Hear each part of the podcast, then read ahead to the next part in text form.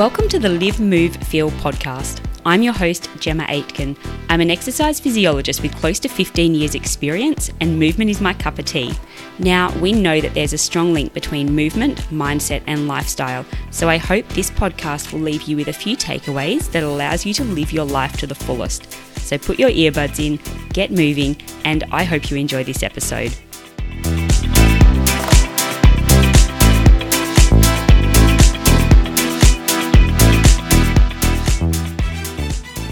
All right, guys, welcome back to another episode of the Live, Move, Feel podcast. Now, in today's episode, I am wanting to look at different ways that you can manage fatigue without deloading. So, one of the questions that comes up is Do we always need a deload to manage fatigue? And sometimes the answer here is actually no.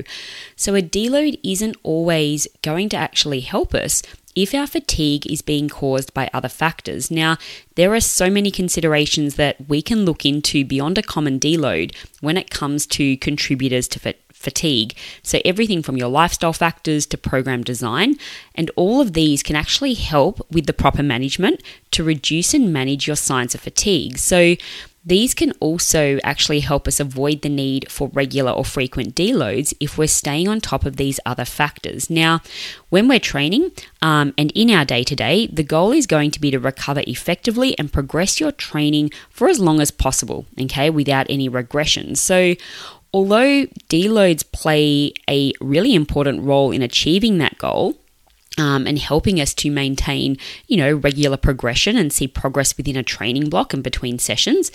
It's equally important to make sure that we're doing everything we can with the tools that we have before we actually decide to back off our training. So, what we can look at is a review of our lifestyle factors. We can look at training program design, um, and these can be really effective means of identifying things that may actually be contributing to excessive fatigue.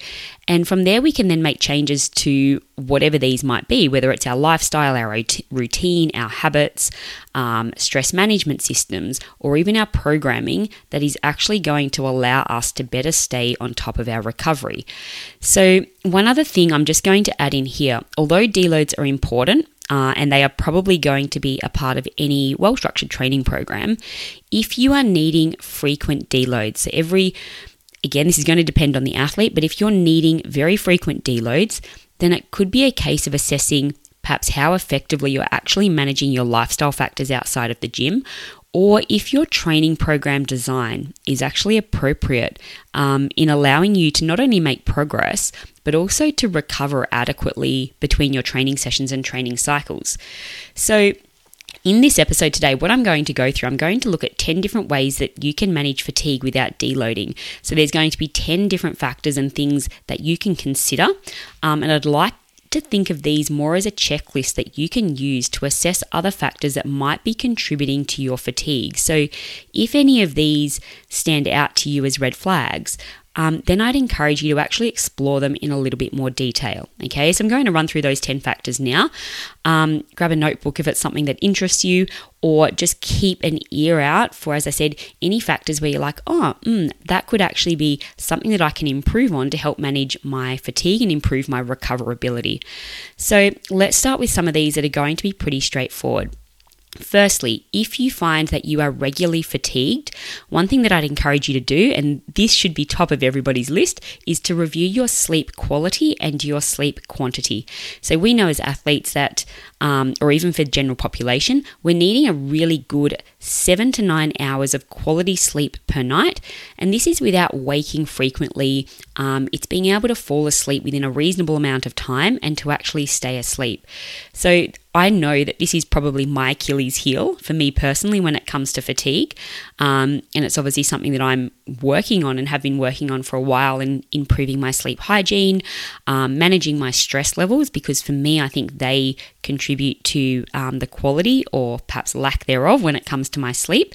Um, but I think it's really important to place a big focus on your sleep routine and your sleep hygiene because we know that a poor night's sleep, and not just one poor night's sleep, but even having multiple um, nights where your sleep quality or quantity is compromised or suboptimal, it's going to have a significant impact on um, a lot of the things that are going to happen in the day or days after that. Okay, so firstly, if you're regularly fatigued, please check your sleep quality. So make sure that it is good quality sleep that you're getting, um, but also make sure that you are getting enough. So we really want to be waking up feeling rested and feeling that we have the energy to go again uh, for that particular day. Okay, so that is number one.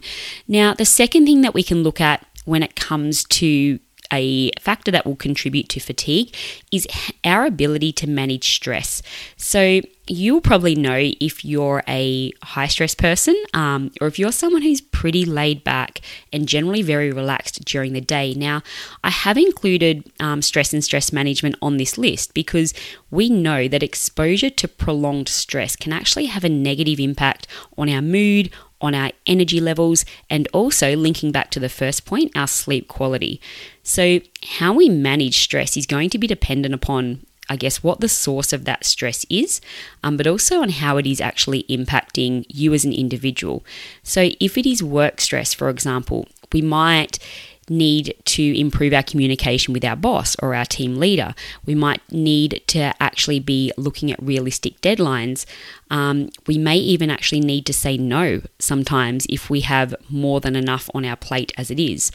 Um, or we might need to be removing something else from our current schedule or allocating that to perhaps another colleague to give you more time to get things done. Okay, so work stress for a lot of people I know can be quite a significant factor, um, and that is going to have an impact on other areas of your life. As I said, possibly for a lot of people, their sleep. Um, and if that is compromised, we are then going to notice, most likely, that we have an increased level of fatigue if that is a stress that is prolonged over a period of time. Um, other ways that we can look to manage our stress, it might be something as simple as putting aside 10 to 15 minutes when you can just to focus on your breathing, um, or being more mindful when you're sitting there having your morning coffee, just having those five or 10 minutes to yourself. It might look like taking an hour or two each week to do something that fills your cup. So, this might be reading a book, it might be going for a surf, spending time outside, um, it might look like spending time with family and catching up with friends or it may actually be having some time to yourself, getting a massage, having your nails done, any of those things that is going to allow you to better manage your stress levels. Um, and funnily enough, it might actually be getting to bed earlier. And if you're like me, I know sometimes when I've got a lot on my plate and I might be sitting there at night um, catching up on some admin or doing some work or replying to client emails that are urgent and I haven't had a chance to get to them during the day, you know, it is a source of stress. I'm like, I know this is cutting into my sleep time, um, you know, so that is going to have an impact on my sleep um, on that particular night as well, and hence it's likely also going to leave me feeling a little bit more fatigued than normal the next day. So, being able to manage our stress levels um, can have a significant impact and flow on effect to our energy levels. So that is point number two stress management. Another factor that can contribute to our fatigue is our nutrition and hydration. So, we really want to be dialing in our nutrition and hydration if we notice that we have um, perhaps an increased level of tiredness or fatigue. Um, so, looking at things like are you actually drinking enough water? Okay, are you actually eating enough? So, we know that low energy availability or dieting over an extended period of time is going to have a negative impact on your energy levels as well as your ability to recover. So, other things you can look at here are you actually eating the right types of food to fuel your training needs? Um, do you need more carbohydrate? Are you falling chronically short on certain micronutrients or vitamins or minerals? Um, are you trying to train fasted? So, all these little considerations need to be taken into account depending on the individual. So, reviewing your nutrition and hydration strategies, again, if you've noticed that perhaps these are suboptimal, can be really helpful in helping to improve our energy levels and also helping to manage our fatigue. So, if you're unsure where to go from here, guys, or if you are perhaps aware that you know you're not getting in enough carbohydrate or your nutrition and general energy intake is quite low um, what I would suggest you do is actually speak with an accredited practicing dietitian or an accredited sports nutritionist um, just to get some ideas and suggestions around to what strategies you can implement to help bring up your um, nutrition and hydration if you feel that they are the limiting factor for you. Now, Another thing we need to look at is actually finding our ideal number of training days. So, if you're tired, ask yourself do you really need to be training six or seven days a week? And I think for most people, unless you are a high level endurance athlete, the answer is probably going to be no. So, ask yourself if you can actually scale back your training days to perhaps just four or five days a week. So, I think one thing that seems to be hammered into us um, as we're growing up is that more is better. If we go harder, if we do a little bit more, if we add in an extra set, if we add in an extra training day, we are going to get better. We are going to get stronger. We're going to get faster. We are going to build more muscle and it's going to happen more quickly. Now, I know one thing that I have learned over the years, and I've probably learned this the hard way, but more is not always better. So there is a point with our training of what we call diminishing returns. So there is a point where if you continue to do more, you are not actually going to be getting any more gains or seeing any more progress from that extra training load um, or extra training volume. I should say. So, more is not always better, guys. So, finding your ideal number of training days um, can be very, very helpful. So, my next point is going to actually elaborate on that. And one thing that we can also do to help us manage fatigue is to start to get an understanding of what we call our minimum effective volume and our maximum recoverable volume. So, I'm just going to explain what those terms are. So, your minimum effective volume is what is the least amount of training that you can do while still making progress? So, that's going to be the minimum volume of training that you need to have an effective outcome. Okay, so that's your minimum effective volume. For someone, that might be three days per week. We then also need to understand what our maximum recoverable, let me say that again, your maximum recoverable volume is. So, this is going to be the maximum amount of training that you can do while you are still recovering and making progress. Okay, now you're not necessarily going to know this overnight. These are things that you are going to start to gauge an understanding of through trial and error over time and through personal experience. Okay, so when you know your minimum effective volume, so what's the least amount that you can do while still making progress, and your maximum recoverable volume, so how much training you can do while you're still recovering, we then ideally want to be sitting somewhere in the middle of those two points for the majority of our time. Okay, so occasionally we might push towards the upper end of our maximum recoverable volume, towards the end of a training block, for example, but we're not wanting to sit there week in and week out. Okay, because we will reach a point where, again, we likely or possibly run the risk of overtraining. Um, we notice ourselves with an increased level of fatigue and we're going to have to scale things back. Now, as I said, this is not um, necessarily for newcomers to training. You're not going to know this straight, straight away and it will take time to work out. Um, if you are newer to training, one thing that I would suggest is to go one day on, one day off. Okay, so have one training day, one rest day, for example. Now, um, as I said, if you are looking to work this out, and I'll give you a practical example. Let's say your minimum effective volume is going to be three days.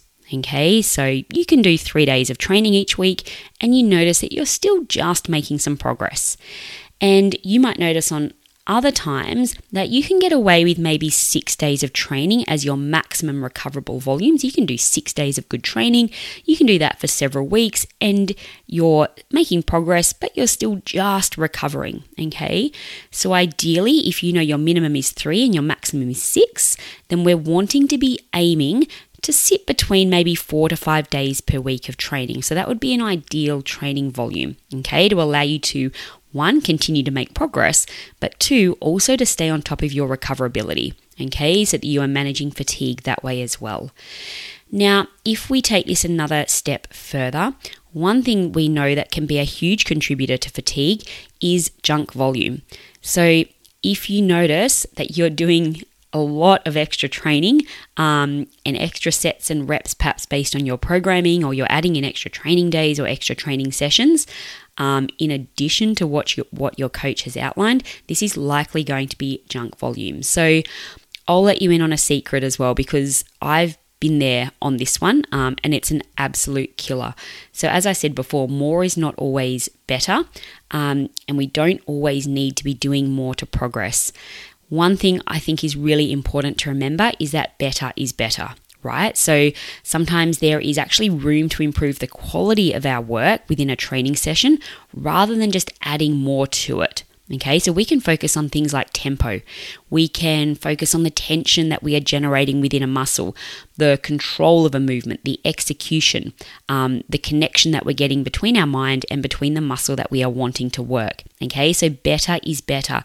Make your session better quality because there is always room to do that before we actually add more. Okay, so make sure you're actually following the program that your coach is setting and you're not adding in you know, anything else unnecessarily on top of that.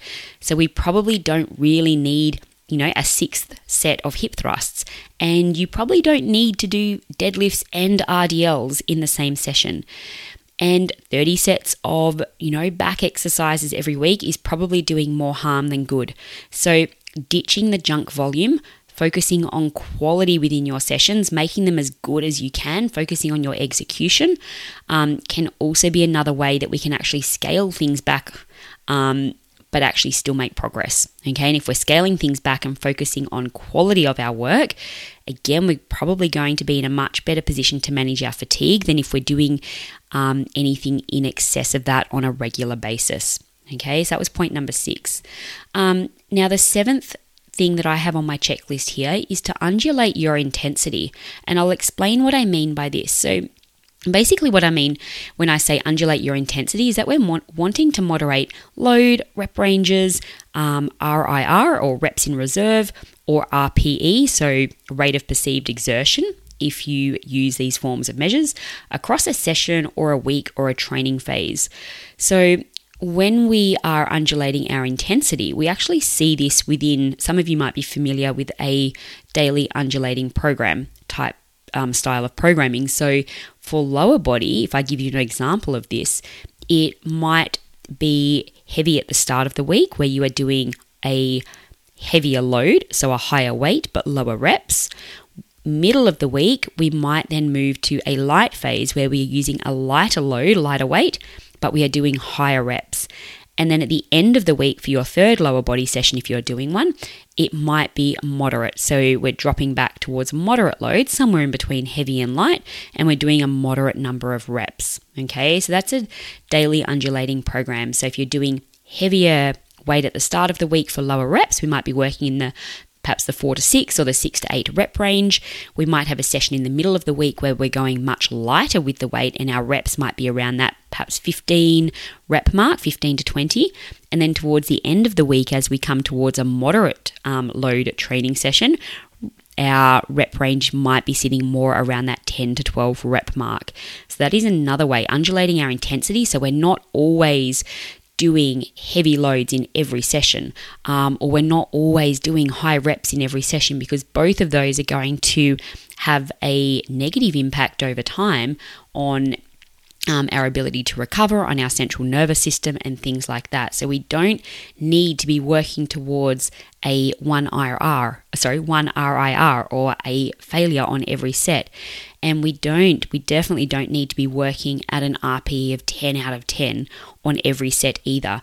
So, undulating our intensity, some days we might work towards maybe a 3 RIR. So, we might, you know, stop at around three reps in reserve, so around three reps away from failure.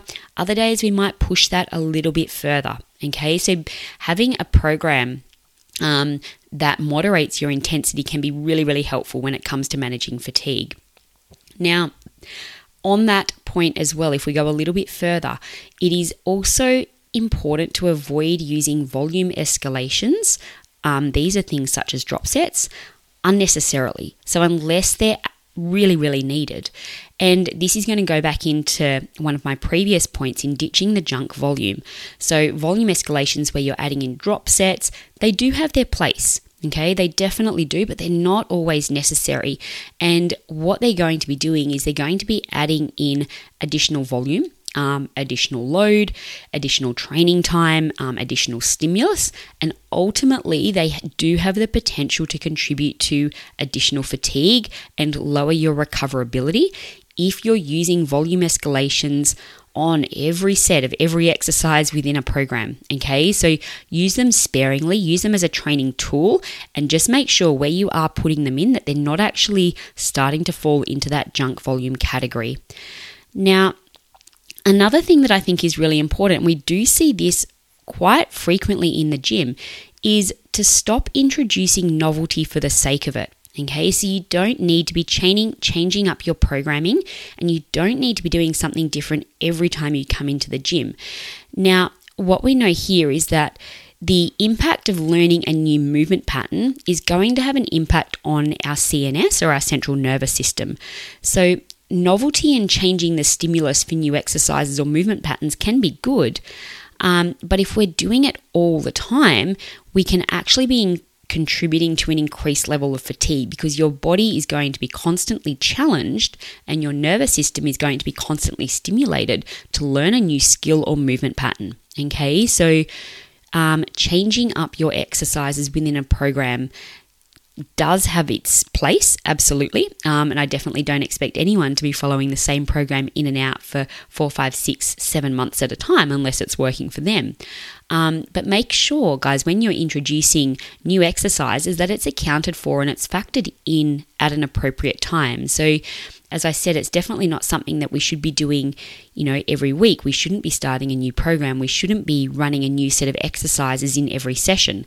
So, sticking with the same program for a period of time. So it might be four to six weeks, might be sort of, you know, eight to 12 weeks in some cases, can be really beneficial. It's going to give you the chance to actually master the movement patterns um, required for that particular exercise. So it gives you a chance to get better at it. When we can get better at something, we can actually execute it um, more efficiently. So it's going to give us the chance to actually lift heavier um, and progressively overload that exercise. Whereas if we're changing things up all the time, yes, there's a stimulus in there, but it's going to be a different type of stimulus.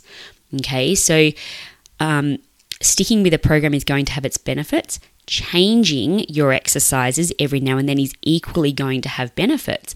But we just need to make sure that when we are changing things up, as I said, it's factored in at an appropriate time um, and it's accounted for within your programming structure. Okay, so that's point number nine. Just be mindful of introducing novelty for the sake of it on a too regular basis. And then, lastly, and again, I have almost touched on this a little bit earlier, but we really don't need to be testing our one rep max or our three rep max every week.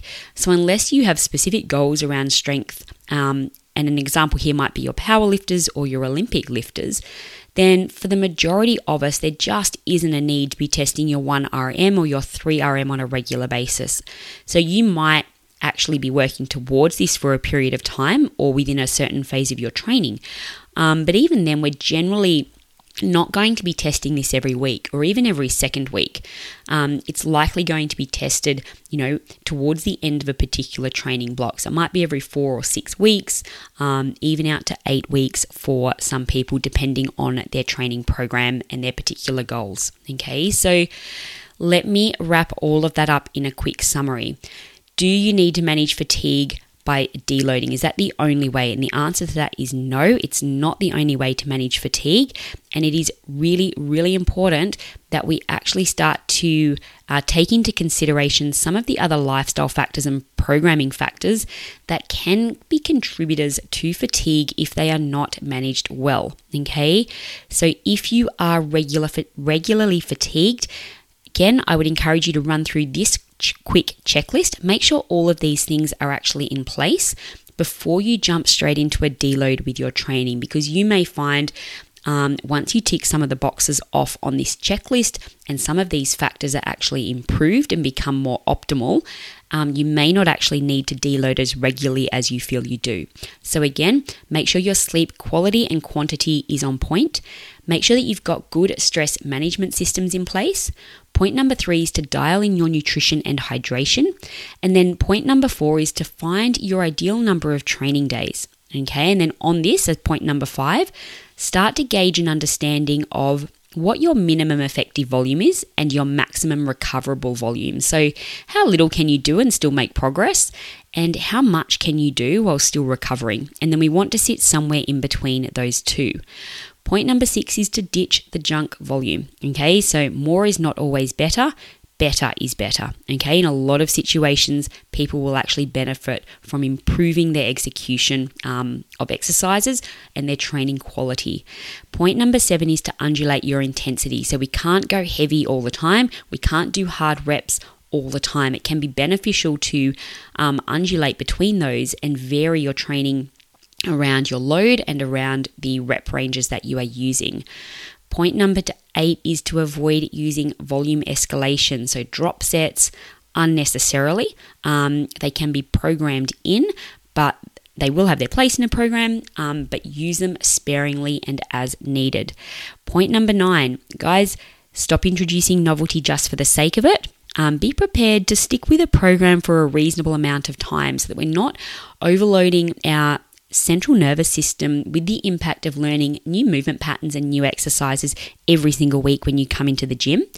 And then lastly, avoid, if this is you, avoid testing your one rep max um, or your three rep max every week. So, unless it's a necessary part of your training, um, and even for most people, I would probably question whether it is actually something that needs to be tested every week and whether we can actually progress on that every week. Um, but factor that into your training block um, if it is a goal of yours on an appropriate basis. So, on that note, I am going to wrap up. I hope you have found that useful. So, a deload, as I said, is not always going to be the most effective means of managing your fatigue if the cause of your fatigue is from other factors. All right, guys, have a wonderful week. Make sure that you um, pop a screenshot of this up on your story, please, if you enjoyed it. Please tag me at Jemmalee underscore exphys. You can also hashtag the Live Move Feel podcast. And on that note, put your earbuds in, keep moving, and I'll be back with another episode soon.